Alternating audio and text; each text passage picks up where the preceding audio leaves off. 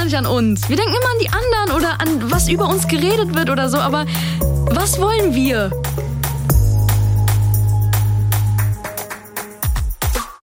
Einfach nein. Einfach nein. Einfach nein. Einfach nein. Genau. Nein. Just no. ähm, ja, Spaß beiseite.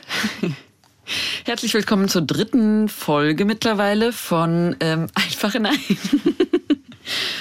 Dem Selbstverteidigungspodcast von UFM. Heute geht's um Konfrontationstraining beziehungsweise die Konfrontationsprinzipien. Genau, aber bevor es um die Konfrontationsprinzipien geht, ähm, machen wir eine Übung zum Start. Äh, wir haben ja letztes Mal über Körpersprache gesprochen und ihr erinnert euch vielleicht an Fake it till you make it. Und äh, das ist, äh, da gibt es eine sehr einfache, gute Übung dazu. Die machen wir jetzt mal zum Start. Die passt nämlich auch zum Konfrontieren. Ähm, das sind ja auch oft ein bisschen angstbesetzte oder ein bisschen nervöse Situationen. Es ist aber auch was, was ihr zum Beispiel vor einem Referat machen könnt oder bevor ihr vor einer Gruppe von Menschen sprechen wollt. Und zwar heißt es, nennen wir das Power Posing. Bevor ihr eben eine etwas angstbesetzte Situation habt, äh, vielleicht vor vielen Menschen oder sonst was, stellt ihr euch vor einen Spiegel. Wenn ihr keinen Spiegel habt, einfach ohne Spiegel. Stellt ihr euch gerade hin, Füße auseinander, Schultern zurück, Brust raus, Kopf nach oben und die Hände streckt ihr ganz weit in die Luft. Also ihr macht euch so groß es geht, steht richtig stabil im Boden, strahlt euch an, atmet ein und aus. Und das macht ihr so lange, bis ihr merkt, dass so die Stärke und die Energie in euch reinfließt und ähm, damit vertreibt ihr die Unsicherheit und die, äh, die Angst oder das, dieses Gefühl, klein zu sein. Ja, weil ihr zwingt euren Körper groß zu werden. Das hat ein Nachwirken und deswegen nutzen wir das aus und dann fühlen wir uns schon gleich besser und stärker. Und wir haben vergessen zu sagen, wer wir sind. Ich bin Eileen und neben mir sitzt Alicia. äh, genau, und das ist jetzt äh, nicht nur so unser persönliches Gefühl, äh, dass das funktioniert, sondern das ist tatsächlich biologisch nachgewiesen, dass die, die Körperhaltung eben auch begünstigen kann, dass ähm, Hormone ausgeschüttet werden, die dazu führen, dass wir eben ruhiger werden und sicherer und fühlen und eben auch stärker, also mehr unsere Kraft abrufen können. Ähm, wen das genauer interessiert, ihr könnt auch mal auf YouTube Power Posing und den Namen Amy Cuddy also C-U-D-D-Y eingeben. Da gibt es ganz gute Videos nochmal dazu, wo das alles nochmal erklärt wird. Ähm, ja, wir wollen heute Konfrontationstraining machen. Das heißt, da gibt es ein paar Prinzipien, die wir mit euch durchsprechen. Aber erstmal ist die Frage, was ist das überhaupt und ja, warum machen wir das? Also durch das Konfrontationstraining erlernen wir Techniken, die gegen Belästigung und Anmache geht. Und ja, jede von uns hat im Alltag wahrscheinlich schon mal so eine Erfahrung gemacht und manchmal ja, fühlen wir uns dann überhaupt nicht wohl und ignorieren vielleicht irgendwelche Kommentare oder Belästigungen oder manchmal trauen wir uns vielleicht auch was zu sagen und hier geht es eben darum, dass wir explizit konfrontieren und hier bei diesem Selbstverteidigungskurs, den ihr hört, geht es am Anfang vor allem um unbekannte Menschen, also Menschen, die wir nicht kennen. Wir arbeiten uns dann vor zu den bekannten Menschen und zu unserem Familienkreis. Denn wie wir schon am Anfang erklärt haben, werden die meisten Gewalttaten im Familienkreis oder im engeren Bekanntenkreis angetan. Und da ist es nochmal ein bisschen schwieriger zu konfrontieren, weil wir eben die Person kennen, es uns einfach auch allgemein schwer fällt. Deswegen fangen wir erstmal mit den Unbekannten an und arbeiten uns immer weiter vor, bis wir dann beim Familienkreis angekommen sind. Und deswegen bitten wir euch auch, diese Folgen, die weiteren Folgen dann zu hören, weil es dann auch um Beziehungen geht, um junge Teenies und da ist die Barriere einfach nochmal viel schwieriger. Situation am Arbeitsplatz, äh, in der Uni, Uni Schule, ja. so, ja. Die Nachbarn. So, es gibt drei Gründe, warum wir konfrontieren müssen. Das erste ist, dass es eine Testphase für weitere Gewalt sein kann und wir wollen natürlich dem Täter zeigen, dass er ja, das nicht machen darf und dass sich Leute gegen ihn auflehnen und ihm gezeigt wird, dass sein Verhalten nicht akzeptiert wird in unserer Gesellschaft. Stichwort fünf Phasen der Gewalt. Wir hatten das in einer anderen Folge schon mal erwähnt, dass der Täter seine Gewalt plant und dass es bestimmte Phasen gibt und ähm, ja, der Täter eine geeignete Person aussuchen, auswählen möchte und sie testet, ob die Person sich wehren kann. Und wenn er das Gefühl hat, die Person kann sich nicht wehren, versucht er eben, äh, die Person zu isolieren und dann die Gewalt anzuwenden. Und wir wollen das eben nicht. Wir wollen diesen Plan und diese Auswahl wollen wir kaputt machen und seinen Plan quasi durchkreuzen. Wir wollen gar nicht erst in diese Auswahlphase kommen oder in diese Testphase kommen. Und deswegen konfrontieren wir. Das heißt aber nicht, dass nur weil wir es nicht wollen, dass es jemand anderes will. Es will niemand eigentlich, also was ist eigentlich, es will niemand ausgewählt werden und es will auch niemand getestet werden, aber das passiert jeden Tag und deswegen müssen wir konfrontieren. Das zweite, warum wir konfrontieren müssen, ist, dass Anmache sogenanntes Opfertraining ist. Wir hatten das auch schon angesprochen, dass je öfter wir uns niedermachen lassen oder belästigen lassen und nichts dagegen tun. Auch bei eben so vermeintlich kleinen, unwichtigen Situationen. Genau, dass das immer ganz viele kleine Nadelstiche sind und die tun immer mehr weh. Und wenn wir nichts dagegen machen, dann zerbrechen wir irgendwann daran. Und das ist nicht schön und das will natürlich niemand von uns, aber genau deshalb sollen wir anfangen zu konfrontieren, damit es irgendwann auch ein Ende hat, weil wenn keiner von uns sich jemals auflehnt, dann wird sich auch nichts verändern. Und das kommt dann auch schon zu Punkt drei. Genau, also der dritte, der dritte Punkt, warum wir, wenn es uns möglich ist, immer uns wehren wollen und eben konfrontieren wollen, ist, äh, weil wir denken manchmal schon, es sei irgendwie normal, dass zum Beispiel Frauen regelmäßig irgendwie sexistisch angemacht werden oder dass auch Menschen, die äh, schwul oder lesbisch sind oder trans oder non-binär, einfach aus diesem Grund äh, dumm angemacht oder sogar angegriffen werden. Als wäre das irgendwie eine Normalität. Das ist es nicht, sondern das sind eben bestimmte Machtverhältnisse, in denen nun mal meistens Männer, und zwar weiße Männer, wohlhabende Männer, ähm, ganz, ganz selten Diskriminierung zum Beispiel erleiden und gleichzeitig aber oft lernen, dass sie einfach ähm, mit andere herabsetzen können. Da rede ich jetzt noch gar nicht von der körperlichen Gewalt, sondern einfach halt diese Kommentare, bestimmte Blicke, so Herabsetzungen, nicht ernst genommen zu werden und so weiter. Und deswegen ist dieser dritte Punkt eben, dass wir diese, ähm, diese Machtstrukturen und diese Systeme von Gewalt und auch Diskriminierung eben durchbrechen wollen. Weil jedes Mal, wenn ein Mann eine Frau irgendwie einen Spruch drückt, ja, oder sie nicht ernst nimmt, sie unterbricht, äh, sie angrapscht. Und eben allen, die unter diesen Strukturen leiden. Ja, dann wird damit so ein bestimmtes Machtverhältnis ähm, festgeschrieben. Ja, also die Frau geht da raus und fühlt sich kleiner, der Mann geht raus und fühlt sich größer und hat das Gefühl, er kann halt einfach machen, was er will. Wir müssen was dagegen tun, weil dieses System auf unsere Kosten läuft. Also es wird jedes Mal auf uns runtergedrückt und Leute nehmen sich das Recht und die Macht, über uns zu bestimmen. Und das ist eben nicht in Ordnung und wir wollen halt dieses System ja, durchbrechen, indem wir uns auflehnen und gemeinsam halt uns solidarisieren und gegen jede Art von Gewalt kämpfen. Das eben auch, wenn wir das bei anderen beobachten, ja, oder wenn wir eben wahrnehmen, wenn wir zum Beispiel selbst jetzt nicht von Rassismus betroffen sind, aber wir sehen das bei jemand anders, dass wir dann nicht sagen, ah, ich bin ja fein raus, weil mich betrifft es jetzt in dem Fall ja nicht, sondern äh, da eben genauso wachen Blick eben für behalten und auch da eben einschreiten, wenn wir die Möglichkeit dazu haben.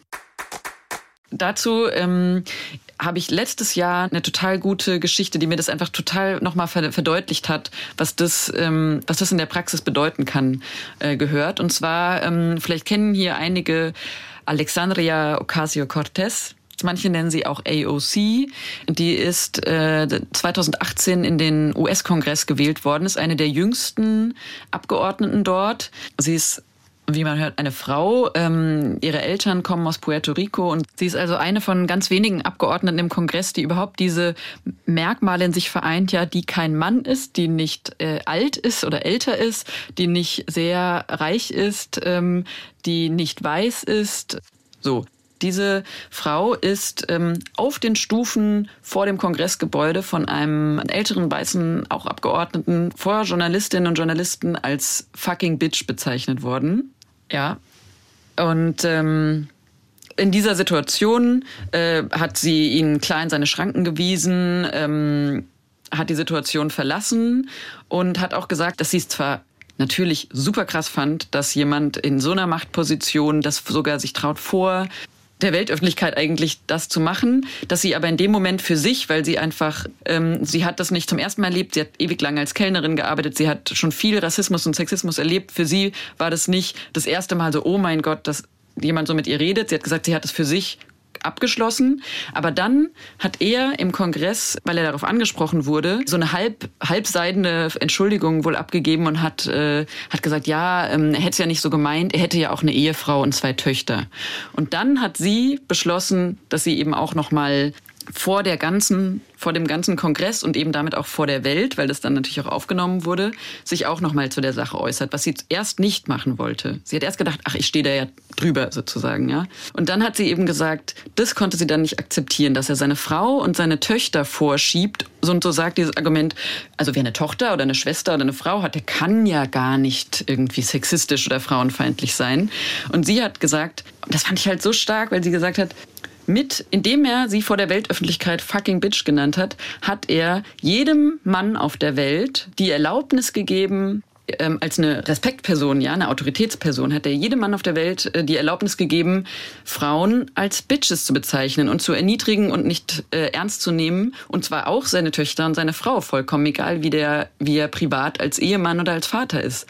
Und sie hat gesagt, und das ist eben ein System, ein, Macht, ein Machtsystem, ähm, das sie in dem Fall gemerkt hat, da muss ich jetzt rein. Dadurch, dass das eben alles auf dieser Weltbühne passiert ist, hat man halt gemerkt, das hatte so was Starkes, weil sie das ihm einfach nicht durchgehen lassen hat. Und am Ende war er halt, es war super peinlich für ihn. Und sie hat eine krass starke Rede gehalten also wirklich müsst ihr euch mal angucken. Googelt mal äh, ihren Namen und ihr werdet es ziemlich schnell finden. Wir haben hier ja. diese Folge sehr viele YouTube-Empfehlungen. ähm, nee, aber sehr wichtiges Thema. Und es kommt, also eigentlich passt es auch jetzt sehr gut zu den drei Verhaltensweisen, denn die wollen wir hier auch nochmal kurz unterscheiden beim Konfrontationstraining. Wir haben nämlich einmal passives Verhalten, was halt eben so ein bisschen das ist, was wir Frauen und Mädchen gelernt haben, dass wir eben nicht unsere eigenen Grenzen erkennen, wahrnehmen und auch wertschätzen und eben auch verteidigen. Und dann haben wir aggressives Verhalten. Ähm, ja, oft wird aggressives Verhalten von Männern gezeigt, weil sie eben ja ihre Bedürfnisse ohne Rücksicht der anderen vorstellen und äh, durchsetzen und die Grenzen und Rechte von anderen eben ignorieren und nicht beherzigen. Was aber aus meiner Sicht auch jetzt nicht angeboren ist, was oft so dargestellt wird als so, naja, Boys will be Boys, Männer sind halt so. Ähm, und ich, ich glaube aber, dass es ganz viel halt damit zu tun hat, wie Männer eben schon als Kinder äh, erleben, was für ein Verhalten bei ihnen eben als, als positiv empfunden wird, nämlich so ein bisschen auch so ein bisschen äh, kämpferisch und auch mal laut sein und, und nicht schwach sein, ja. Ähm, das ist eigentlich, sind sie schon also was heißt reingeboren, aber es ist dieses System, in dem wir leben. Ja. Dass Frauen halt passiver erzogen werden und Männer jetzt nicht direkt aktiv, aber dass es eben, ja, die einen werden, werden so aufgezogen, die anderen so. Also ja, genau. Und es gibt oft so die Vorstellung, dass, dass das Ziel davon ist, dass Frauen einfach sich so verhalten, wie, ähm, wie Männer sich verhalten, sozusagen. Ja, also äh, mhm. aggressiv. Aber das ist eigentlich gar nicht das, was wir hier, was wir hier promoten wollen. Genau, also das dritte, die dritten Verhaltensweise ist eben die Selbstbehauptung und da geht es eben darum, dass wir ja, unsere Rechte durchsetzen wollen. Dafür müssen wir erstmal unsere Rechte kennen. Wir müssen unsere Grenzen kennen und diese erkennen und verteidigen. Aber wir wollen eben auch nicht gleichzeitig die Rechte und Grenzen von anderen verletzen. Also wir wollen die halt auch quasi uns solidarisieren und ähm, ja, diese Passivität ablegen. Und ganz oft ist es leider so, dass wenn Frauen Selbstbehauptung an den Tag legen oder sich selbst behaupten, dass es sehr schnell als aggressives Verhalten abgestempelt wird und es eigentlich gar nicht der Fall ist. Und deswegen hat, glaube ich, auch Selbstverteidigung so ein bisschen, was ist schlechten Ruf, aber es wird halt schnell heruntergeredet oder halt wirklich abgestempelt. Und das ist genau das, was wir zeigen wollen, dass wir ja, einfach für unsere Grenzen da sind und unsere Rechte einfordern und halt auch die der anderen. Genau, das hat äh, nichts mit Männerhass oder irgendwie sowas zu tun, sondern also alleine dass die Tatsache, dass Frauen sagen, wir lassen das nicht mehr mit uns machen, dass das schon als aggressiv und übertrieben und so dargestellt wird, äh, das zeigt ja irgendwie schon einiges. Genau. Aber was ich noch kurz sagen wollte zu dem Thema, ähm, also wir haben ja gesagt, selbstbehauptendes Verhalten ist eben, ich schütze meine Grenzen, gleichzeitig akzeptiere ich aber die und respektiere ich die Grenzen der anderen.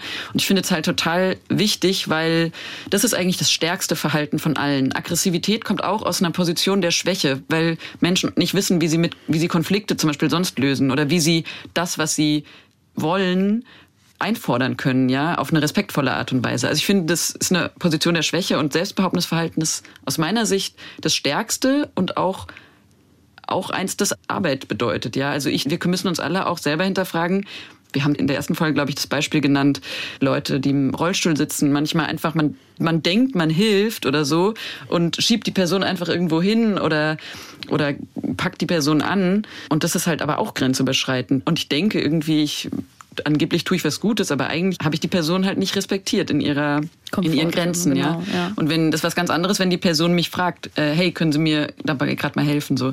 Und deswegen sich da auch selbst zu hinterfragen, ähm, ist halt auch eine ist eine Stärke auch. Und jetzt, bevor wir zu den eigentlichen Situationen kommen, die wir durchsprechen wollen, nochmal äh, zusammengefasst. Ähm, ja, befinden wir uns in Situationen von Anmachen und Belästigung immer zwischen zwei Fronten. Einmal haben wir die Möglichkeit, uns einfach alles gefallen zu lassen, oder wir haben die Möglichkeit, eine Riesenszene zu machen.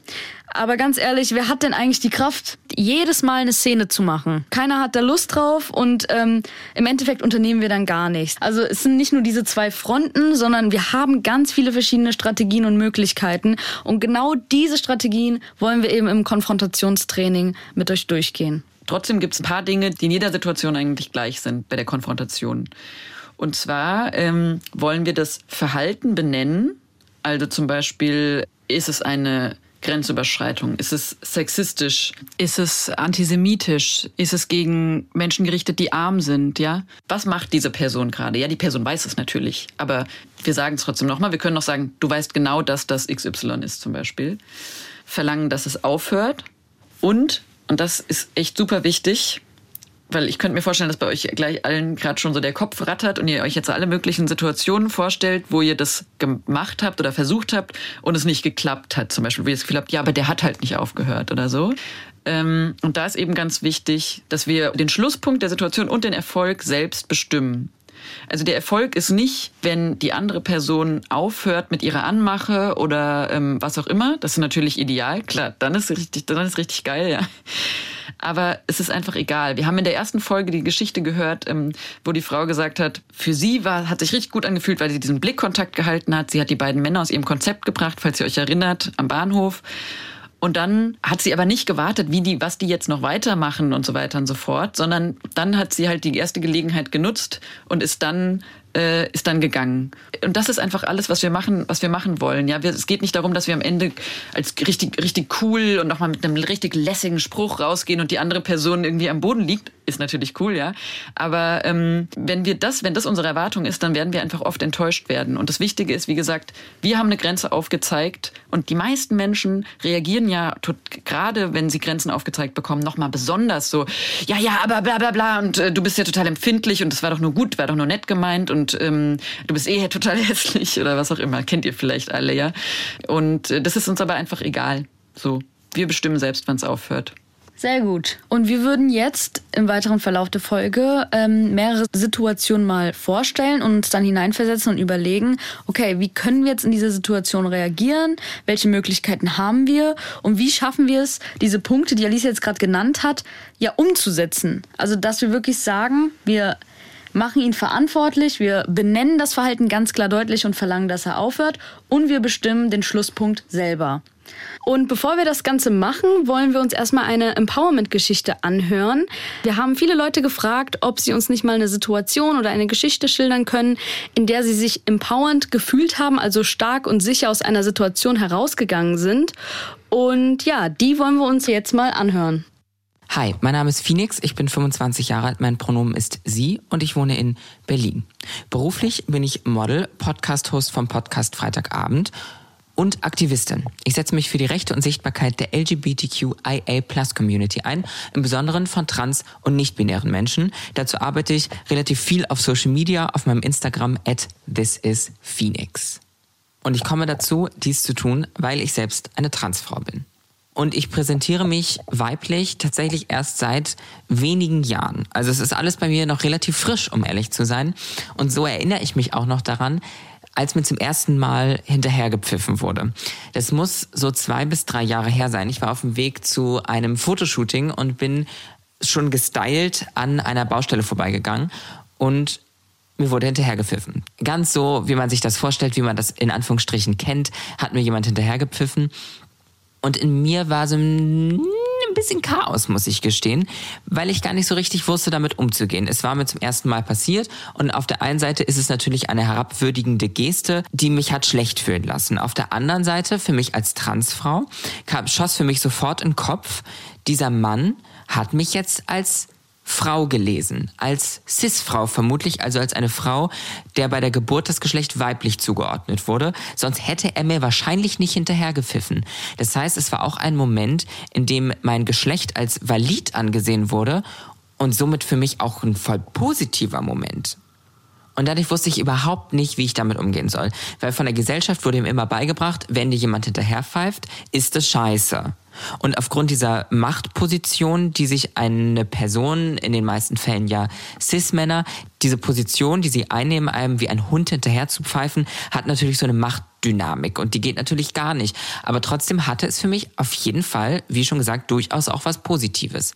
Als Transfrau ist es für mich aber auch ziemlich Alltag, dass Menschen an vielen Stellen, naja, nicht wirklich wissen, mit mir umzugehen und oft naja, wirklich oft auch Fehler machen und sehr primitive, übergriffige Fragen stellen. Also als Eisbergspitze dieser Fragen möchte ich euch kurz ein Beispiel nennen. Ich wurde vor kurzem an der Supermarktkasse gefragt, ich wurde einfach von der Kassiererin als trans quasi vor allen Menschen dort geoutet und sie fragte mich auch, wann ich denn an meinen Genitalien etwas anpassen wollen würde. Und ich glaube, als Menschen, die von solchen Fragen nicht betroffen sind, muss man da mit ganz viel Verständnis dann dafür haben, dass ich von solchen Fragen innerlich sehr genervt bin. Nach außen zeige ich das nur an schlechten Tagen, an guten Tagen kann ich das sehr gut verbergen. Und ich möchte an der Stelle auch ganz kurz sagen, wenn man mich im beruflichen Kontext Dinge fragt, dann darf man erstmal alles fragen. Aber wenn ich privat unterwegs bin oder auch andere Transpersonen beziehungsweise Personen der LGBTQIA-Plus-Community, dann sind wir nicht wie Google zu behandeln. Und ich glaube, das ist auch vollkommen verständlich, wenn man sich vorstellt, dass einem täglich solche Fragen gestellt werden. Von Dating-Apps will ich gar nicht erst anfangen. Und was mir da für absurde Dinge geschrieben werden und wie Transfrauen fetischisiert werden, absolut ekelhaft. Und dementsprechend, wenn Menschen auf Fragen genervt reagieren oder in Anführungsstrichen scheinbar überreagieren, da muss man ganz oft hinterfragen, okay, in welcher Position ist diese Person gerade und wie oft werden dieser Person übergriffige Fragen gestellt. Oft passiert es dann, dass der diskriminierten Person oder der Person, der übergriffige Fragen gestellt werden, gesagt wird, sie möge doch die Sicht auf die Situation ändern, weil es sei ja alles gar nicht so dramatisch. Und dann wird diese Person ja auch gar nicht mehr diskriminiert bzw. übergriffig behandelt. Und das ist absolut toxisch. Und deswegen möchte ich dazu aufrufen, wenn ihr euch irgendwo unwohl fühlt, wenn euch Menschen übergriffige Fragen stellen etc., dann seid laut, macht Drama, bis alle da draußen verstanden haben, was Menschen teilweise in unserer Gesellschaft so ertragen, damit sich endlich mal was ändert. Und jetzt bin ich gespannt, was ihr dazu sagt. Ey, du hast alles gesagt. Ja, Period. ehrlich gesagt, Punkt. Äh, ich weiß gar nicht genau, was ich jetzt noch sagen soll. Ich bin sehr beeindruckt. Ähm, Ja. Sehr stark. Genau, davon, was äh, Phoenix mit uns geteilt hat. Und es sind auch extrem wichtige Punkte und äh, auch Tipps äh, da nochmal da, noch mal dabei. Ähm, genau, also ich finde zum Beispiel voll wichtig, was, äh, was sie gesagt hat, eben zum Thema ähm, Überreagieren. Das haben wir auch schon mal angesprochen, aber noch nie so explizit. Dieses, dass Leute sagen, hey, Moment mal, das war doch nicht so gemeint. Äh, du reagierst jetzt total über, reg dich mal ab, sieh doch mal, ich so Ja, ich chill doch interessiere mal. mich doch für dich. Erzähl mir doch mal. Und wenn man nicht darüber reden möchte, weil man das eben jeden Tag gestellt bekommt, das ist genau dasselbe wie mit der Frage, wo kommst du wirklich her? Da hat man einfach keine Lust drauf. Und dann muss man auch akzeptieren, wenn die Person das nicht erzählen möchte. Nee, ich finde auch in dem Fall ist einfach, ist das unfassbar dreist und übergriffig an der Supermarktkasse eine Also- Person, die du überhaupt nicht kennst. Das geht überhaupt nicht. Wie kann man sich das trauen? Bitte. Also, Ähm, check ich nicht. ja. Krass. Ansonsten fand ich spannend noch den Punkt, ähm, dass sie gesagt hat, diese Szene mit, den, mit dem Hinterherpfeifen und dieses Thema Chaos im Kopf und dass so eine Situation auch sehr zwiespältig sein kann. Ja. Äh, das fand ich auch total wichtig, weil wir natürlich hier immer sehr klar sagen, das ist ein Übergriff, das ist grenzüberschreitend, ähm, wir wehren uns dagegen und da stehe ich auch absolut zu. Aber so wie sie es äh, beschrieben hat, in ihrer Situation natürlich nochmal ähm, speziell als Transfrau, aber das kennen sicher auch alle. Wir wollen ja auch gefallen. Also viele von uns zumindest, ja. Und ähm, das fand ich auch nochmal wichtig, das einfach auch zuzulassen, dass, dass es nicht immer so einfach ist und dass wir auch verschiedene Dinge gleichzeitig fühlen können. Ja, klar. Ähm, ja. Und ich fand jetzt am Ende auch nochmal diesen Appell, also wirklich macht was, werdet aktiv, lasst es euch nicht gefallen. Das fand ich einfach nochmal super, weil es einfach ja. genau das unterstützt, was wir halt auch die ganze Zeit sagen, dass wir einfach handeln müssen. So, jetzt kommen wir zum eigentlichen Konfrontationstraining. Das heißt, wir haben jetzt ein paar Situationen für euch. Die werden wir beschreiben, anleiten und dann wollen wir mal gemeinsam überlegen, wie können wir in dieser Situation gezielt so mit den Prinzipien, die wir besprochen haben, konfrontieren. Und das sind jetzt Szenen, ähm, die einfach auch immer wieder von Frauen in Kursen genannt werden, als, als Situationen, in denen sie eben im Nachhinein sich gefragt haben, so, oh Mann, was hätte ich denn da machen können? Und äh, die immer mal wieder so in, ähnlich vorkommen. Genau, das sind keine absurd erfundenen Situationen, die es so in der echten Welt nicht gibt. Das passiert tagtäglich.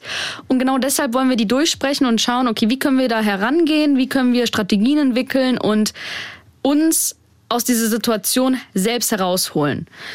Und bevor wir jetzt wirklich anfangen, einmal noch kurz der Hinweis, da geht's jetzt um ja, sexualisierte und auch rassistische Grenzüberschreitungen, also auch so ja, ätzende Sprache, sage ich mal, aber nicht um körperliche Gewalt.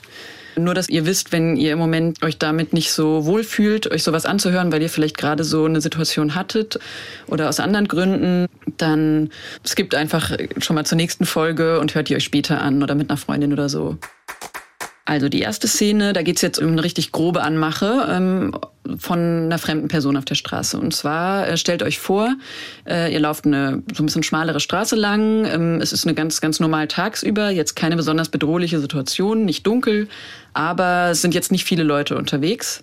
Ihr seht schon in noch ein bisschen Entfernung einen Mann in einem Hauseingang stehen, der schon so guckt. Und ihr merkt schon so ein bisschen, da ist schon dieses Gefühl im Bauch so, okay, irgendwie, da kommt gleich was, fühlt sich schon nicht gut an. Ihr müsst aber jetzt da lang und geht trotzdem weiter. Und ähm, in dem Moment, als ihr an ihm vorbeigeht, fängt er an, so Schmatz- und Küssgeräusche zu machen und äh, sowas in der Art, so zu sagen, ah, das sind aber schöne Titten, willst du mir nicht einblasen? Sowas richtig ekelhaftes halt. Ist so eine richtige ätzende Beleidigung. Es muss auch nicht Sexismus sein. Stellt euch einfach vor, was ihr einfach ja, am meisten im Alltag erfahrt an Belästigung und Beleidigung oder was euch einfach am meisten ärgert? Ja, und wo aber einfach auch sofort klar ist, also das ist nicht subtil oder so, ist einfach sofort klar, geht gar nicht, grenzüberschreitend, das ist euch auch sofort klar in dem Moment. Und jetzt ist die Frage, was tun? Also mein erster Impuls wäre einfach ignorieren und Blick runter auf den Boden, einfach weiterlaufen. Das ist dein erster Impuls, Eileen. Na, ich weiß, also es ist jedes ja. Mal eine Überwindung zu sagen, okay, sage ich was, sage ich nichts. Ähm, aber der erste Impuls wäre, also entweder wirklich, ich ignoriere es, mhm. oder wenn ich ihn eher vom Weiten sehe, ach, dann wechsle ich doch vielleicht lieber die Straßenseite, weil dann äh, bin ich dem gekonnt aus dem Weg gegangen. Ja. Viele Frauen sagen, ähm, ja, das ist doch, also auf das Niveau lasse ich mich gar nicht herab, ich stehe da doch auch drüber und so und ich ignoriere es einfach und gucke halt weg und so. Also es ist definitiv in Ordnung, wenn man sich nicht danach fühlt, jetzt zu konfrontieren, aber wir wollen das ja jetzt gezielt üben. Und es ist auch so, dass eben sexistische und rassistische Belästigung kein unhöfliches Benehmen ist, sondern das ist halt wirklich Gewalt. Und diese Gewalt dürfen wir ja nicht tolerieren. Und das ist sogar eine Straftat. Ja, genau. Und genau deshalb müssen wir üben, was wir in dieser Situation sagen können, auch wenn wir so gerne es einfach ignorieren wollen, aber dann macht er das bei der nächsten Frau wieder und bei der nächsten Frau wieder und es geht dann so lange weiter. Und, und vor allem wir, haben wir auch schon angesprochen, wir lernen dann quasi mit jedem Mal mehr, dass es irgendwie auch ein bisschen okay ist, wenn, wenn jemand sowas mit uns macht. Also von daher, was man sagen könnte, wäre sowas wie, hör auf, hör auf damit. Da haben wir aber jetzt noch nicht das Verhalten benannt, ne? Genau, also wir wollen nochmal explizit sagen, dass er mit seiner Anmache, mit seiner Belästigung aufhören soll. Genau, also eine Option wäre, hör mit deiner Anmache auf oder hör mit deiner Belästigung auf. Es gibt natürlich auch Alternativen. Man kann auch sagen, ähm, hör auf, hier Frauen zu belästigen. Andererseits Wir haben nämlich oft in den Kursen kommen dann so Einwände wie, das sagt man doch in Wirklichkeit nicht und das klingt jetzt irgendwie mhm. so aus, also eingeübt. Aber genau das ist im Moment der Punkt. Wenn ihr irgendwann total äh, oft sowas gemacht habt, ähm, dann irgendwann kommt vielleicht total locker, lässig irgendwas, was sich so richtig natürlich ähm, anfühlt und sich richtig stark anfühlt. Aber ähm, gerade wenn man anfängt, in solchen Situationen sich dafür zu entscheiden, nein, ich konfrontiere jetzt, dann ist es total sinnvoll, auf so ganz einfache, immer die gleichen Regeln Verhalten benennen, verlangen, dass es aufhört, egal ob es cool klingt, egal ob es witzig klingt, egal sonst was. Und deswegen machen wir es jetzt einfach mal mit Hör mit deiner Belästigung auf. Finde ich eigentlich einen guten Vorschlag. Hör mit deiner Belästigung auf.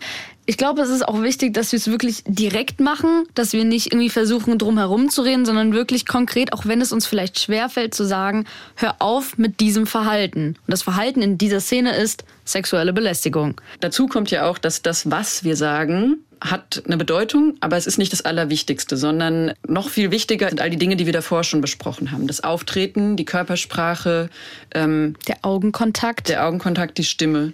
Ich würde sagen, in dem Moment, wo ich schon spüre, das fühlt sich nicht gut an, da kommt gleich was, und ich merke es eben im Bauch, wir haben ja immer gesagt, das Bauchgefühl, besinnen wir uns sofort auf dieses Angst in Wut umwandeln oder auch Fake it till you make it. Ihr erinnert euch, ja. Ähm, also wir denken zurück, was ist der starke, selbstbewusste Gang? Schön aufrecht sein, dass wir halt schulterbreit stehen, laufen, nicht zu schnell, aber auch nicht zu langsam. Und dass wir halt einen Augenkontakt, also wir müssen einfach da sein. Also nicht so, als wenn wir jetzt gerade irgendwie schlurfen oder auf den Boden schauen, sondern wirklich aufrecht, groß, stark und es einfach ausstrahlen, dass wir selbstbewusst sind, auch wenn wir uns vielleicht gerade nicht in dem Moment so fühlen. Und ähm, was halt auch total helfen kann, ist in dem Moment, wo ihr merkt, äh, jetzt wird es gleich unangenehm, wirklich dieses tief einatmen, ausatmen. Mhm.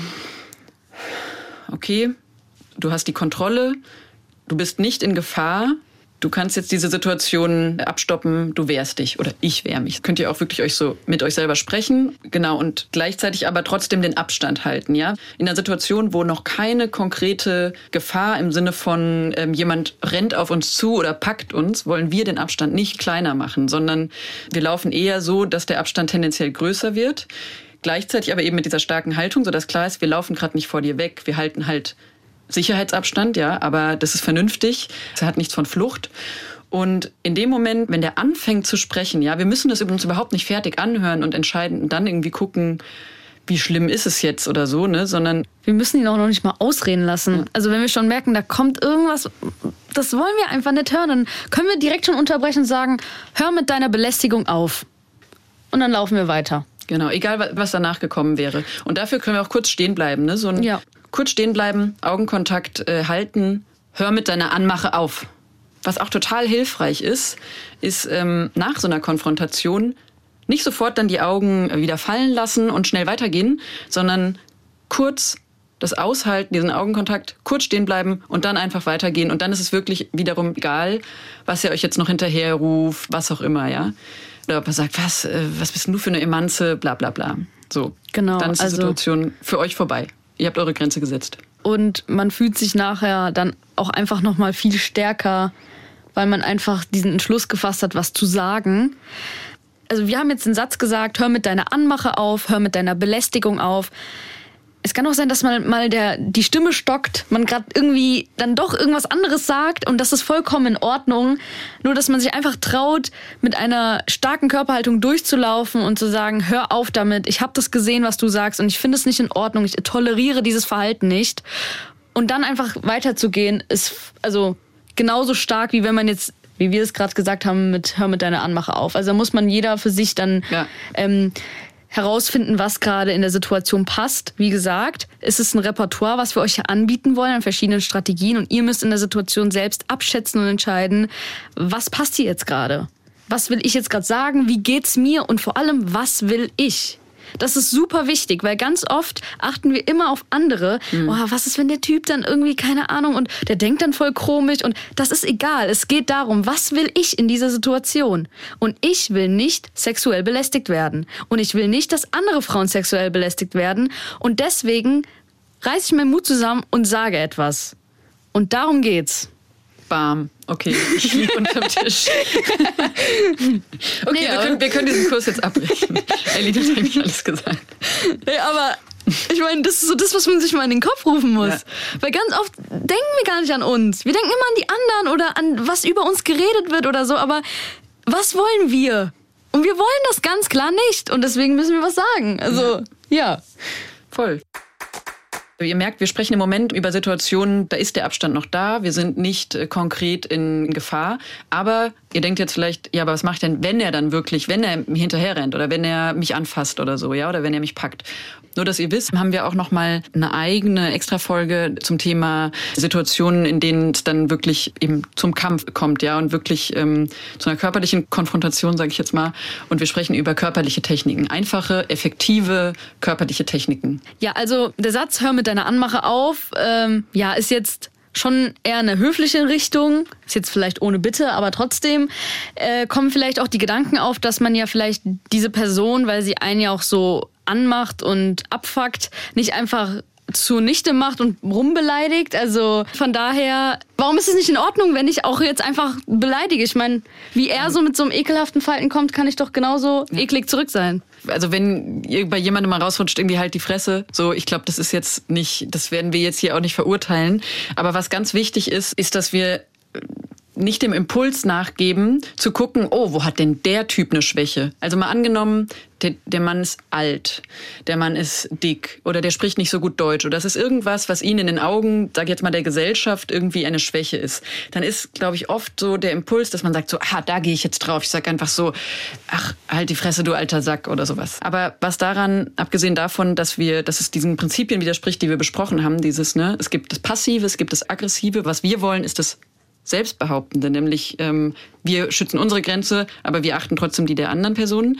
Unabhängig davon ist es aber auch so, dass es einfach die falsche Ebene ist, weil dieser Mann ist gerade nicht das Problem, weil er dick ist, oder sowas, mhm. sondern das Problem ist sein Verhalten. Und deswegen sollen wir auch sein Verhalten benennen. Sonst bringt es das einfach auf eine falsche Ebene. Und vor allem, was würden wir denn dann machen, wenn uns ein wahnsinnig gut aussehender ähm, weißer Mann mit äh, aus einem teuren Auto raus mit ähm, einem Anzug genau, und Blumen in der Hand, nein, wenn der uns so ekelhaft beleidigt ja. ähm, und wir haben erstmal gar keine Angriffsfläche, weil der ist sozusagen das, was die Gesellschaft für so jemanden gibt es gar keine Schimpfwörter, außer vielleicht Angeber oder so. Und das heißt, auch in diesem Fall müssen wir sein Verhalten benennen können, ja. ja? Und so, das finde ich so einen wichtigen Punkt. Und zum Beispiel oft höre ich auch so, was voll der coole äh, Gegenspruch wäre, wäre sozusagen, oh, du hast aber, musst aber einen kleinen Penis haben, dass du das jetzt irgendwie nötig hast oder so. Aber das ist halt vollkommen irrelevant, wie groß der Penis von diesem Mensch ist, sondern es geht darum, was er gerade zu dir gesagt hat ja. und wie er sich verhält. Definitiv. So je mehr der Wunsch da ist zu beleidigen, desto eher sollten wir uns äh, in den Kopf rufen, dass, dass wir einfach versuchen, diese Prinzipien durchzuziehen, auch wenn es uns vielleicht schwerfällt am Anfang. Wir hatten jetzt eigentlich noch zwei weitere Szenen alleine für diese Folge geplant. Wir merken aber gerade, dass die Zeit nicht reicht. Und deswegen haben wir beschlossen, dass wir jetzt quasi ein Konfrontationstraining Teil 2 Folge machen, wo wir weitere Szenen besprechen und nicht mehr so viel über die Theorie sprechen. Deswegen sind wir jetzt an dieser Stelle tatsächlich am Ende unserer Folge angelangt.